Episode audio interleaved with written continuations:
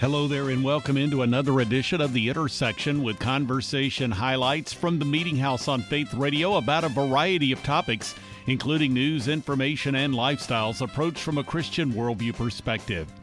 On this edition, you will be hearing comments from Lieutenant General Retired Jerry Boykin, who serves with Family Research Council and leads the Kingdom Warriors Ministry. He provides biblical insights on masculinity, offering encouragement for Christian men to live in a manner that glorifies Christ. Then, Karen Abercrombie was a recent guest on The Meeting House to discuss a new streaming series in which she plays the role of a judge. In our conversation, she elaborated on her role and some of the content that the series covers. You'll be hearing from that conversation ahead here on this edition of The Intersection. Also, there is a report on the U.S. Supreme Court's decision in the case of a graphic artist who is a Christian who did not wish to be forced by government to communicate a message that contradicts her beliefs. Matt Sharp of Alliance Defending Freedom discusses the positive ruling. Finally, from First Liberty, Stephanie Taub provides insight regarding another case in which the High Court upheld the right of a former postal employee and employees across the nation to receive a religious accommodation, returning to the intent of Congress when it passed legislation decades ago. This is The Intersection, a production of The Meeting House, and I'm Bob Crittenden. Lieutenant General Retired Jerry Boykin serves as Executive Vice President of Family Research Council and is the founder of a Christian men's ministry called Kingdom Warriors. In a recent Meeting House conversation, he offered a biblical approach to masculinity. He is the co-author of a book called Strong and Courageous, A Call to Biblical Manhood.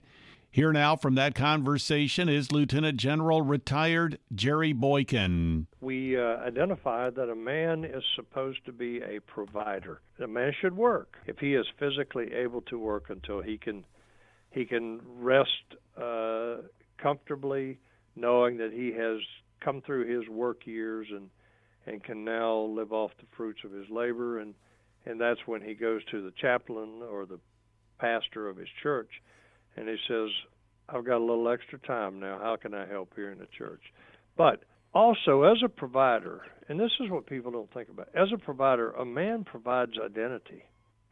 And that's why you got to know your own family roots. You got to know the history of your family. You've got to be able to share with the next generation what's unique about our family, what's important about our family. He also provides leadership. And that's critical to being able to be the man that God's created him to be. The second thing, though, the principle that I talk about in the book is we talk about how a man is a battle buddy. Now, what does that mean? Well, what it means is, and this is the hardest thing in the whole book for men to really come to grips with, because they think because I go play golf or something else with one of my buddies that we're battle buddies. No. The question is, can you trust that person to pray for you and not tell anybody else what he said? Can you go to that person when you are really struggling and lay your burdens before them and say, I need you to pray about these things? Can you be very sure that that person is going to be the person that's going to come when you call, that he's going to be somebody that you can trust? A man needs a battle buddy, and you go back to Jonathan and David. You go back to Joshua and Caleb. And you look at the stories of these battle buddies. They knew each other, and in a masculine kind of way, they loved each other. And so it's important for a man to have a battle buddy. And I can assure you that in the military, you got a battle buddy. And the Rangers, they have a Ranger buddy. The third thing is that a man is supposed to be an instructor. That means that he's not only a teacher, but he's a mentor. And he mentors his children. He mentors the people that he can touch in his life. He mentors. He passes it on to the next generation. And stop and think about the fact that also as an instructor, he has to know history. One of the big failures in our nation today. And one of the reasons that we have people that are not proud to be Americans is because they don't know history. They don't know American history, and that has to change. So as the instructor, you've got to be able to pass on to the next generation what your generation did, who they were, how they influenced the world. And then the next thing is that a man is a chaplain. And we cannot overlook the fact that we are the spiritual heads of the nation. We're the spiritual head of the nation because we're the spiritual head of the home and the family. And, yeah, I hear all the feminist pushback on that issue. But nonetheless, if you look at the Bible, men were created to be the spiritual heads. And that means we've got to know the Word of God. You better be reading that Bible every day. Read something every day, because every time you read it, it encourages you, it strengthens you, and it puts you a little closer to the Lord. And you need that, because you've got to be able to lead your family in a spiritual way, not just in a physical way. You got to be able to lead them in a spiritual way, and that's so important to what you do there. And then he provides an identity that is tied to the lineage of that family. How far back do you go as a family? Who were your relatives? What did they do? And it's very important. My dad didn't have a high school education, but he used to ride to my grandmother's house 80 miles from where I grew up, and all the way he would be telling me about my family and who they were. And if you think about it, identity is so important. Lieutenant General Retired Jerry Boykin here on this edition of The Intersection. You can find him online at frc.org or kingdomwarriors.net. The book is available through faithfultext.com. This is The Intersection Podcast. I had the opportunity recently to welcome back to the Meeting House program Karen Abercrombie. She is the lead actor in a streaming series entitled Eleanor's Bench, in which she plays the role of a judge. In our conversation, she discussed the concept and themes of the series, which is available through PureFlix. Here now from that conversation is Karen Abercrombie. For many, many, many years, that had become her life, a life of luxury. She is a wealthy woman, and so she was living in that world of wealth. But coming back where she has to spend time in her own neighborhood, she sees things she'd never seen before. You know, she popped in and visited her dad, but now that she's there on a regular, she sees. And so she wants to make a difference. And there is one story in particular with a young woman whose mother was her best friend when they grew up. And that girl has, wow, she's struggling, let's put it that way. And she's raising a son alone. And it's powerful. It's one of the catalysts that changes her and helps her make the decision to go in the direction she's now going, sitting on the Judy bench. And I will tell you that some of the cases that come into my court, whew, you know, wow, just wow. And see, I know personally from being a foster mother for many years, my family, we were fostering children for many, many years. We knew firsthand some of the things that some of these kids were experiencing, just horrific situations, you know. And so that's one of the other reasons I was so happy to sign on to Eleanor's Bench. If we can make any kind of a difference, let us do that. And we as people, we don't realize that. I mean, you don't have to leave a job to take another job to do something, but we all can. Even from where we are right now, we can make a positive difference. Yeah. And that is part of the faith walk, very important. And as a matter of fact, she does find her faith again because she had laid it down. Yeah. So God gives her the strength to deal with what she's about to deal with in juvenile court. Mm. Well, it does sound as if Eleanor, and you mentioned she has found her faith again through this overall process. It sounds like that, and you can give us some guidance on this. Certainly, Eleanor's situation, she finds herself in a position where she's more than a judge, more than just dealing with the legal matters. There are a lot of personal considerations, it seems like, for the families with whom she deals. Absolutely, absolutely. Her father is sick. We'll find out that he is terminal. So she has to deal with that. And a lot of things that had, you know, families have things that have been brushed under the rug.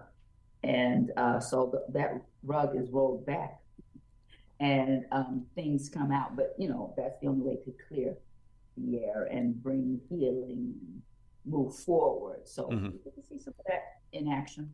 So how did the production team, the writers and the producers, actually look at crafting this content to the extent that it is accurately portraying what is taking place in our world today? Because obviously you want to make sure that you're communicating, that you're touching the hearts. There's that faith element that's in there. So how is that done from a research standpoint? Well, dealing with the truth,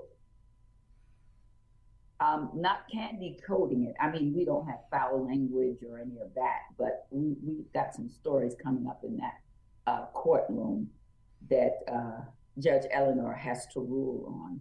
Now, the writer, Stephen, his mother was on the front lines. You know, I know I hear stories where sometimes he and his brothers would come home and mom's already there with somebody that she may have picked up off the street, you know, because she was a believer, but she put that belief into action. So, you know, they never knew who might be sitting at the table, but they weren't surprised because that's the kind of a beautiful, open human being she was.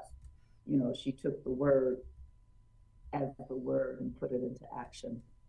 So, that's another one of the reasons I was so happy to sign on. Karen Abercrombie from a recent Meeting House conversation here on the Intersection podcast. You can find her online at karenabercrombie.com. To learn more about the series, you can go to PureFlix.com. This is the Intersection Podcast, a weekly production of The Meeting House. You can find out more through meetinghouseonline.info or by going to the programming menu at faithradio.org. Through the Meeting House homepage, you'll find a link to the Media Center, the place you can go to listen to or download full conversations with recent guests featured on the Intersection Podcast and the Meeting House radio program.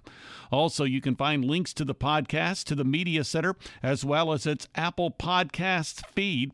Plus, you can watch video of Meeting House guests through the Faith Radio YouTube channel. There's a link through the Meeting House homepage. Two blogs are accessible. One is The Three, with 3 stories of relevance to the Christian community. There's also The Front Room, with devotional thoughts and commentary from the Meeting House.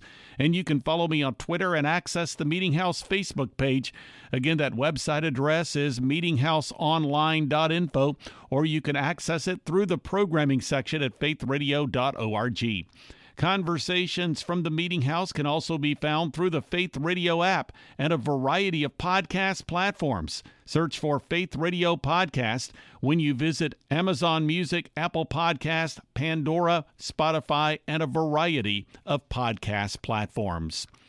The Intersection Podcast continues now with Matt Sharp, Senior Counsel for Alliance Defending Freedom, who provided analysis of the ruling issued by the U.S. Supreme Court in the case 303 Creative v. Elenis in favor of designer Lori Smith, who had challenged a Colorado state law that would force her to communicate messages that violate her faith. Here now from that conversation is Matt Sharp. This was a very encouraging decision authored by Justice Gorsuch and was really focused on how when these state laws, like Colorado's state public accommodations laws, when they collide with the Constitution, rather than what the lower court said, that the state law prevails, just the opposite. The Constitution prevails. Our First Amendment rights prevail over any of these efforts to force people to speak messages, to support ideas and causes that they disagree with. And so throughout the opinion, we saw the court returning to this theme, that no matter what your beliefs are, something that our Constitution has always stood for is that the government can't coerce or compel you to support something that violates your beliefs. And so they gave examples, just like we wouldn't force Lori to support marriage in a way that violates her beliefs. We wouldn't require an LGBT website designer to create a website opposing same-sex marriage.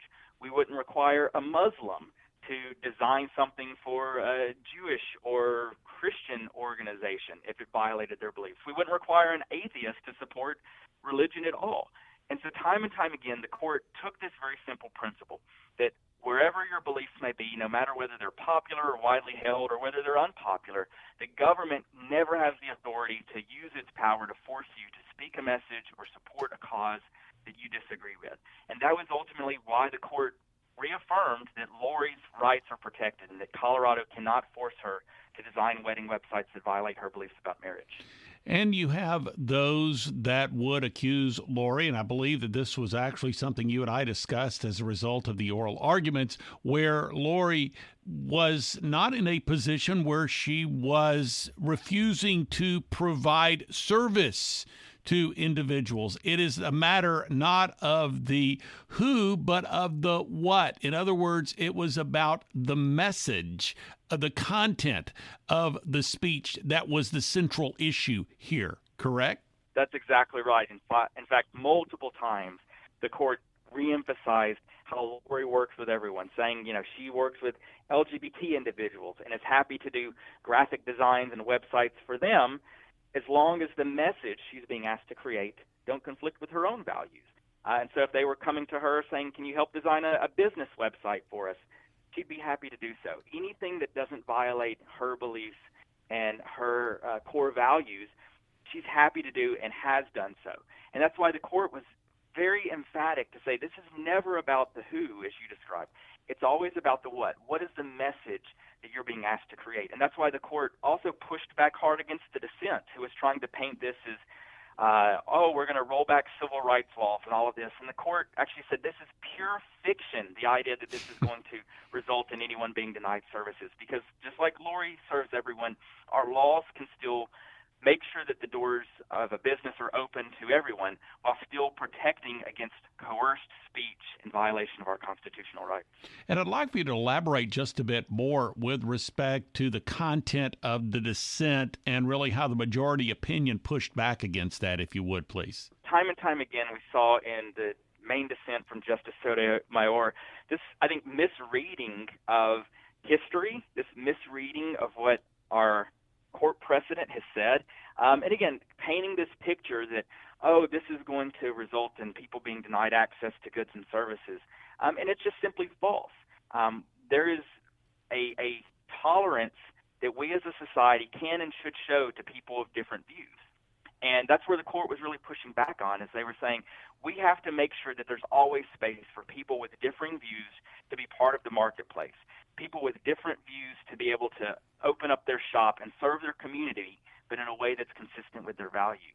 And what we've seen time and time again in ADS cases is whether it's Lori or Jack Phillips or other of our clients, photographers, T-shirt designers, and others that we represent, that there is a place where people can open their doors and serve everyone, but still say, but please just don't force me to speak this specific message, this specific cause or idea that I disagree with.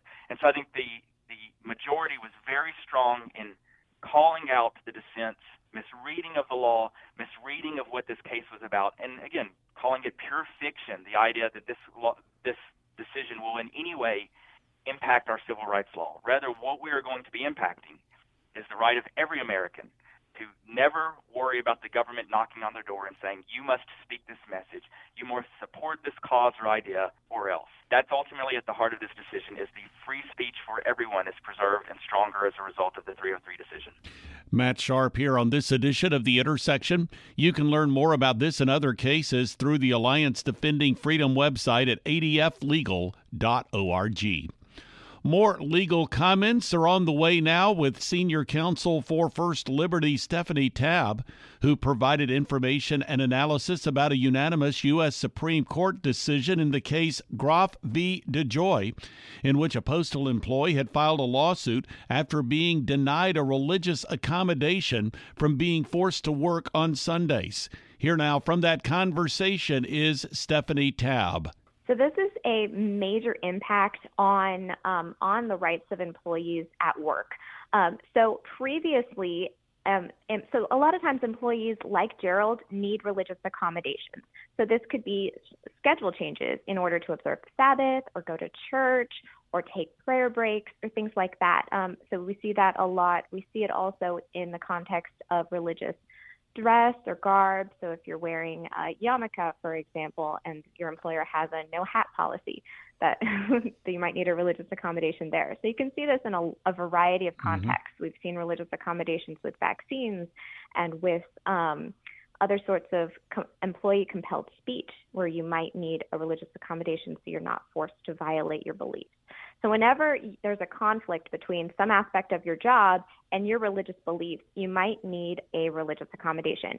And federal law protects you in many instances. So federal law says there's no discrimination on the basis of religion, and one aspect of that is that employers are required to grant you reasonable religious accommodations unless doing so would cause undue hardship. And so this court opinion explained, okay, what is undue hardship? When do employers actually have to grant these religious accommodations? And they said employers have to grant it unless it would cause substantial cost to the business. So previously, under the previous standard that was at play for about 50 years, employers, all they had to do was point to some minor inconvenience, some minimal burden, to justify denying religious accommodations to people of faith. But now they have to show, okay, we have to grant it unless it actually would cause a substantial cost on the business. So for large employers and large government agencies like the post office, these are ones that have a lot of resources that easily can accommodate. And so these larger employers are going to be more likely going to be required under federal law to provide those religious accommodations. And we know the United States Postal Service is kind of a quasi-government agency, but this is not just for government employees, or employers, I should say. It's not merely for federal government or public sector employees. This is across the board. Any company with 15 or more employees now, as a result of what the U.S. Supreme Court has ruled, has to abide by this new, I guess I could call it a new standard. It's actually kind of a return to an old standard, right? That's right. That's exactly right. Yes, it applies not just to government employers, but also to private workforces that have 15 or more employees. So that's a wide range of businesses. And then, it is a return to what the original meaning of what Congress said in 1964, they said no religious discrimination. And then in 1972, they clarified that you have to provide these religious accommodations in these contexts. And so this is returning to a more meaningful, more robust standard protecting employees of faith, because without it, if you observe the Sabbath, you could be barred from a wide variety of jobs in the workforce. If you just want to abide by your faith and do a good job at work, and your employer can accommodate you, but they just don't want to, that's exactly what Congress had in mind when they passed this 1972 amendment. And so then this terrible case in 1977 gutted that and had a very pro-employer standard, totally disregarded the intent and meaning of what Congress wrote down. So now we've returned back to this robust standard protecting religious employees. Stephanie Taub here on this edition of The Intersection. The website for the organization is First, spell it out, FIRST, firstliberty.org. We are nearing the end of this week's edition of The Intersection Podcast, a weekly production of The Meeting House. You can find out more through meetinghouseonline.info or by accessing that homepage through the programming menu at faithradio.org. Through the Meeting House homepage, you'll find a link to the Media Center, the place you can go to listen to or download full conversations with recent guests featured on The Intersection Podcast and The Meeting House program. You can also find links to the podcast, to the Media Center, as well as its Apple Podcast feed. And you can watch video of Meeting House guests through the Faith Radio YouTube channel. There is a link provided. There is recently added content to the channel from the National Religious Broadcasters 2023 convention in Orlando, Florida. Two blogs are accessible. One is The Three, with 3 stories of relevance to the Christian community. There's also The Front Room, with devotional thoughts and commentary from The Meeting House. And you can follow me on Twitter and access The Meeting House Facebook page. Again, that website address is meetinghouseonline.info, or you can go to the programming section at faithradio.org. Thanks for joining me for this week's edition of The Intersection Podcast. I'm Bob Crittenden.